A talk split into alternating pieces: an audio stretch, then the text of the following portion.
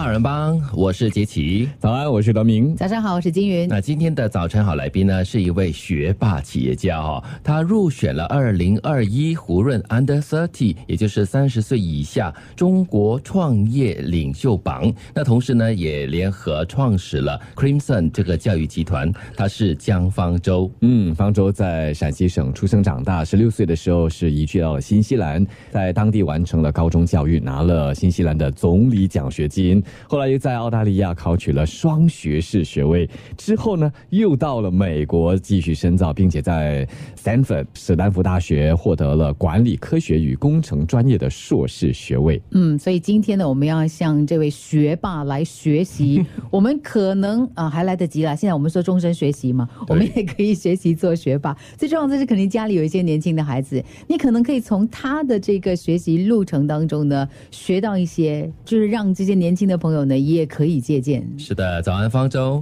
大家好，大家好，早安，早安，早上好，hey, 你早。我们刚才就说到了，你十几岁就到国外去求学，你是一个人去的吗？对，当时是一个人，十五岁的时候，初中毕业，然后爸爸妈妈就是觉得可能西方教育更适合我一些，所以他们就做了一个非常大胆的，也是很前卫的，在我们的那个陕南的小城市的一个决定，就是让我去新西兰读书。所以我当时一个人过去也是第一次踏出国门。嗯，十五岁哈，青春期一般说也说是叛逆期啊，所以那个时候你是说，哎呀，终于可以脱离父母亲的这个掌控范围，还是你是站在战兢兢的不想离开家园的？两者都不是。我其实从小来讲的话，我还是一个比较独立的学生，独立的成长。然后呢，对于我来讲，经常有时间，比如说自己待在家里，或者说有的时候也会就是跟朋友或者旅行团出去旅游。所以说，对于我来讲的话，离开父母倒不是我迫切想要的。嗯，除此之外的话，我也是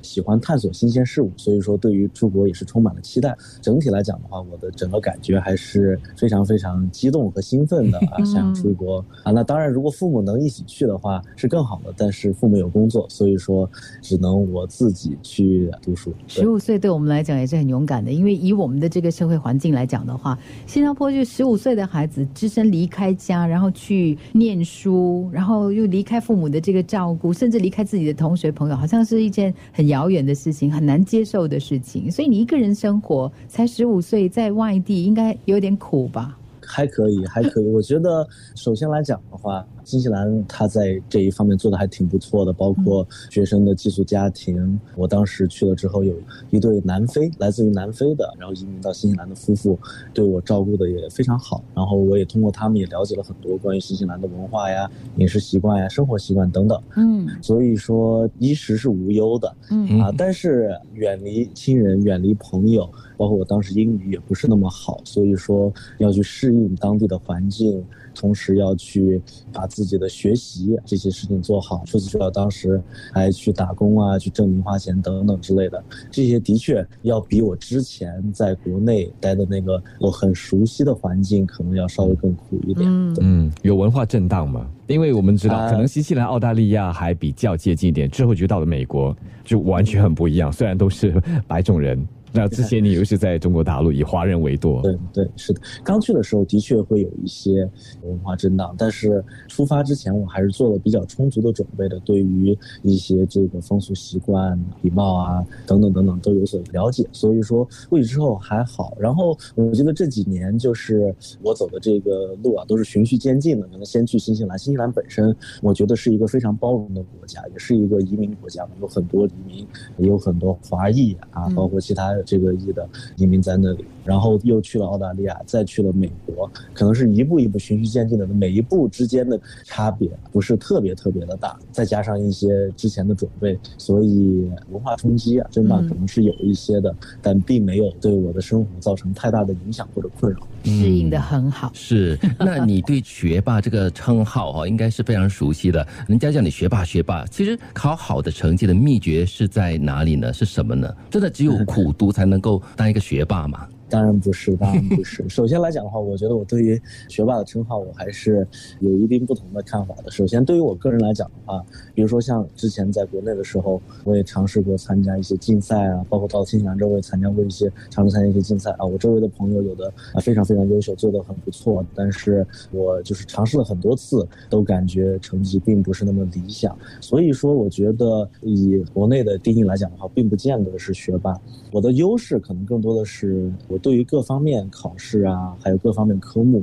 文科理科都比较平均，也都比较喜欢。比如说在考试中，我也能取得一定的优异成绩，就是因为我在各个方面表现都还 OK。但是哪一方面特别突出，有那种天分，像天才一样这种奥数啊什么的，我觉得我并不是那样的学生。然后对于学习来讲的话，我觉得苦读可能代表的是这个态度，这个刻苦认真。我觉得这个对于学习好来讲的话是非常重要的。但是我觉得除此之外的话，还有很多其他方面也特别的重要，包括兴趣，对于知识是否真正的了解。比如说我当时在新西兰考到了全国前几名的会计，那我确实是对会计这一门学科非常喜欢，我觉得很有意思，也是一个很有利的工具。然后除此之外的话，还有一点就是效率，我觉得效率也特别重要。因为有的时候，比如说我可以看到周围的一些同学啊，还有包括我现在的一些学生，有的时候可能会花很多时间坐在书桌前学习，但是效率并不见得很高。那这个时候可能因为注意力不集中啊，或者学习方法不对啊等等，所以说你的时间可能花的很多，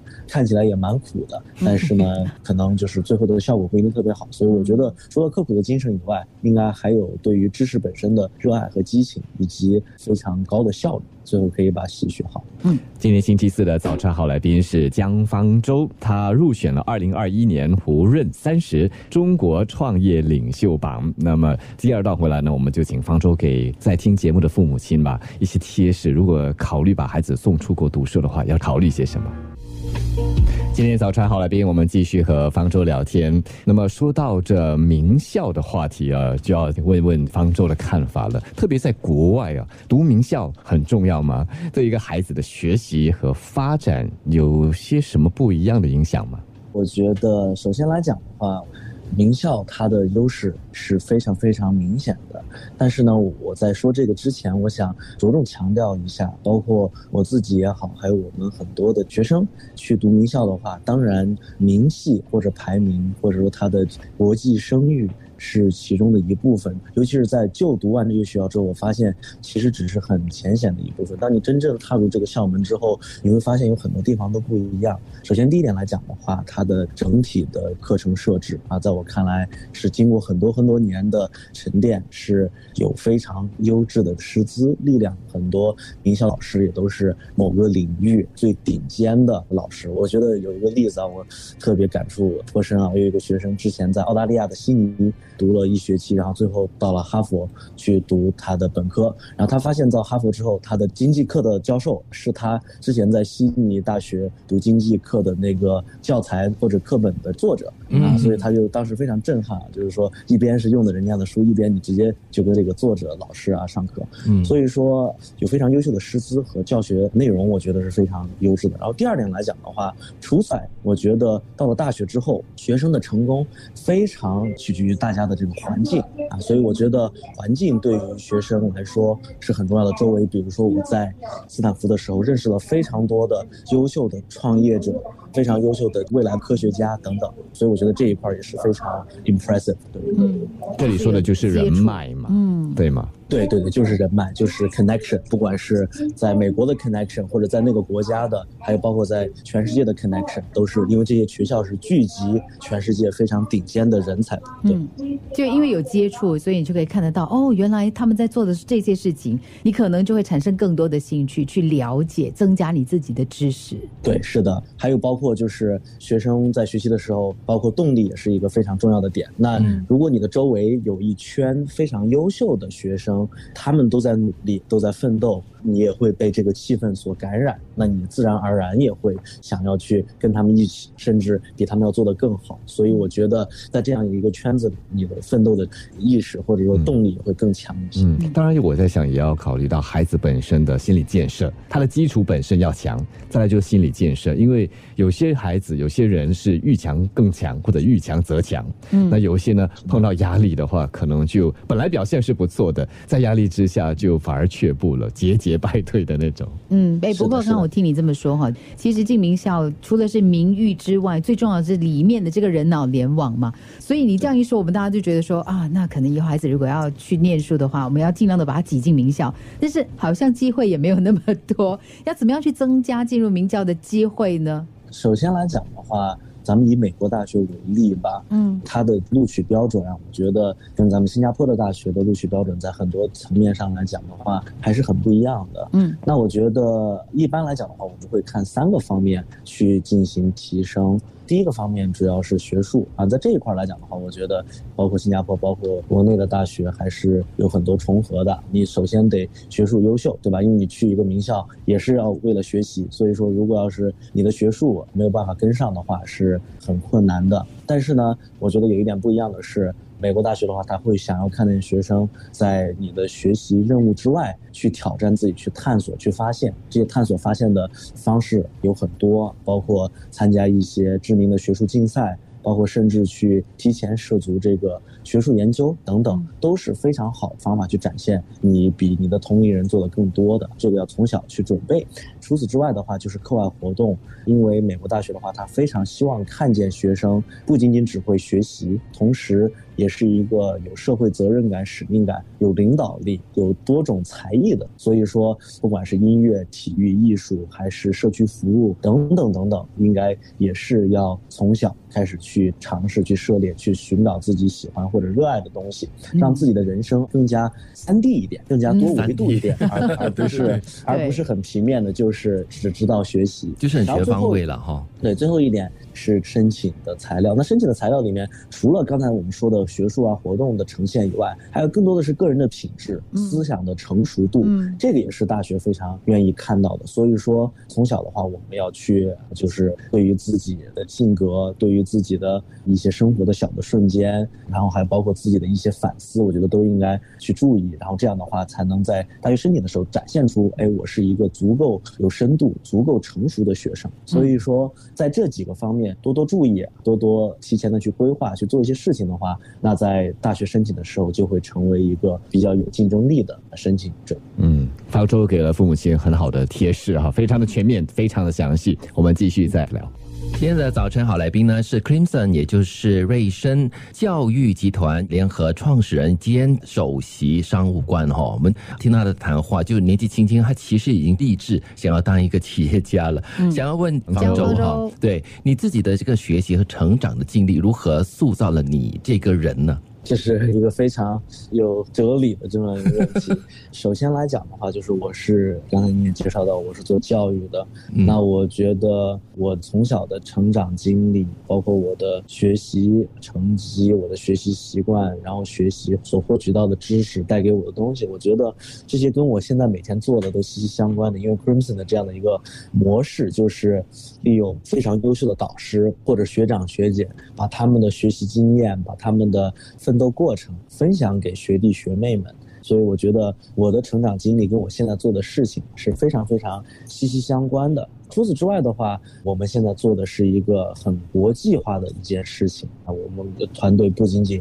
在新加坡、在中国，还有世界上二十多个国家、六大洲都有办公室，都有团队，目的都是为了帮助当地的学生去美国、英国啊等等顶尖的大学去读书。那我在中国出生长大，在新西兰读的高中，在澳洲读的本科，在美国读的第一个研究生，又回国读了第二个研究生。这些年因为创业去了很多国家，所以说我的这个很国际化的经历跟我们现在国际化做的事情，我觉得是非常非常相连的。因为你必须得有足够的对于多文化的这样的一种理解和包容，才能去让就是你的公司或者创业团队成为一个非常多元化的一个团队啊。所以我觉得这一点很重要。最后一点就是说，我本科学了两个学位，计算机和商业会计这一块，然后研究生的话学了工程，第二个研究生又读了国际关系和公共政策。那我的学术经历啊，包括理工科、商科和社会科学，那大家也知道，就是说创业这件事情是一件非常需要可能各个行业的智慧，或者说做事方法的。所以说，不同领域的这个学术，我所接受的学术的这个训练，对于我的训练，也是对于我作为一个比较全面发展的这么样一个青年创业者来讲，所需要的一些技能。可是很有趣，嗯，因为你很年轻，你在这么年轻的一个点上，怎么可以这么明确的去认清自己的方向，就决定了好，这是我最终的一个方向，所以我要去积累这样的这些知识。嗯，我觉得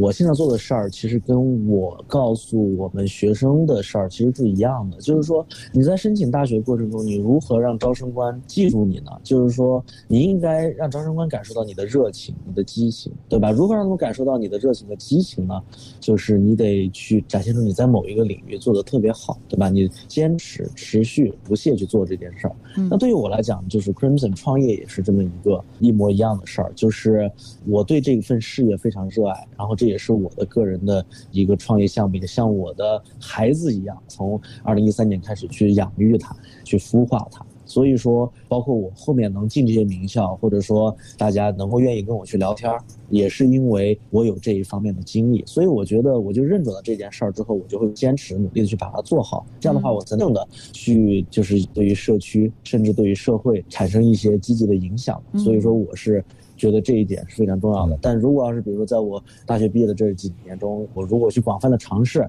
比如说做做咨询、做做金融，然后去读个法学院等等等等，这些都没有什么不好啊。但是可能就是我会有很多的宽度，但是可能不见得在某一个领域有足够的深度。目标非常清晰。嗯，我觉得这里的这个先后也很重要，就想问一下方舟了。嗯，所以你这个把教育和创业结合在一起，这个目标你是先设定了，然后就这些年来往这个目标前进，为自己铺排，希望最终达到这个目标，还是你就是这样子过着走着你的路，然后呢再回头看是，哎，既然我走了这样的一条路，不如我就来做这样的教育和创业。其实两个都有，最开始的时候是第二个。嗯，就是因为高中毕业那个时候创业，谁知道能不能成功，然后未来是怎么样的。其实很长一段时间我以为我会进入金融领域。哦，啊，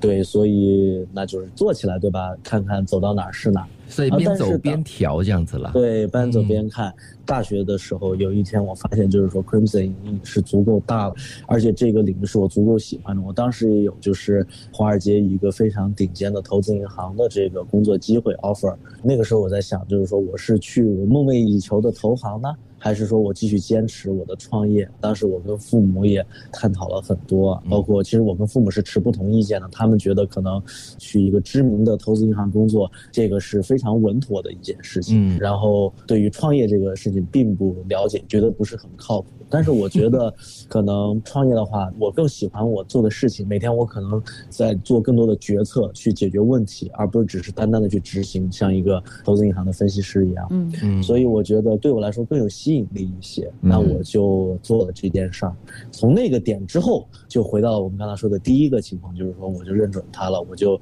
要把它做成。因为这个基本上是我人生第一份工作，也是我唯一的一份工作。那我一定要把这个事业要做好。勇气可嘉。啊，就是热忱。然后呢，通过自己的经历呢，在这个教育集团里面呢，帮助学生去设计他们的升学的一些方案，引导他们怎么样去争取就学的机会啊，然后怎么样去开拓他们的人生跟他们的世界。我觉得这是没有热忱，可能还真的没有动力去完成它。的确。所以今天早上的早晨好来宾，江方舟 Crimson 瑞声教育集团联合创始人兼首席商务官，和我们分析了很多个人的经历经历，还有他创业的这个过程，还有父母亲如果想把孩子送到国外去念书，嗯，名校也好，不是名校也好，所要考虑的种种因素。希望你学到了。嗯，谢谢，谢谢大家，非常感谢。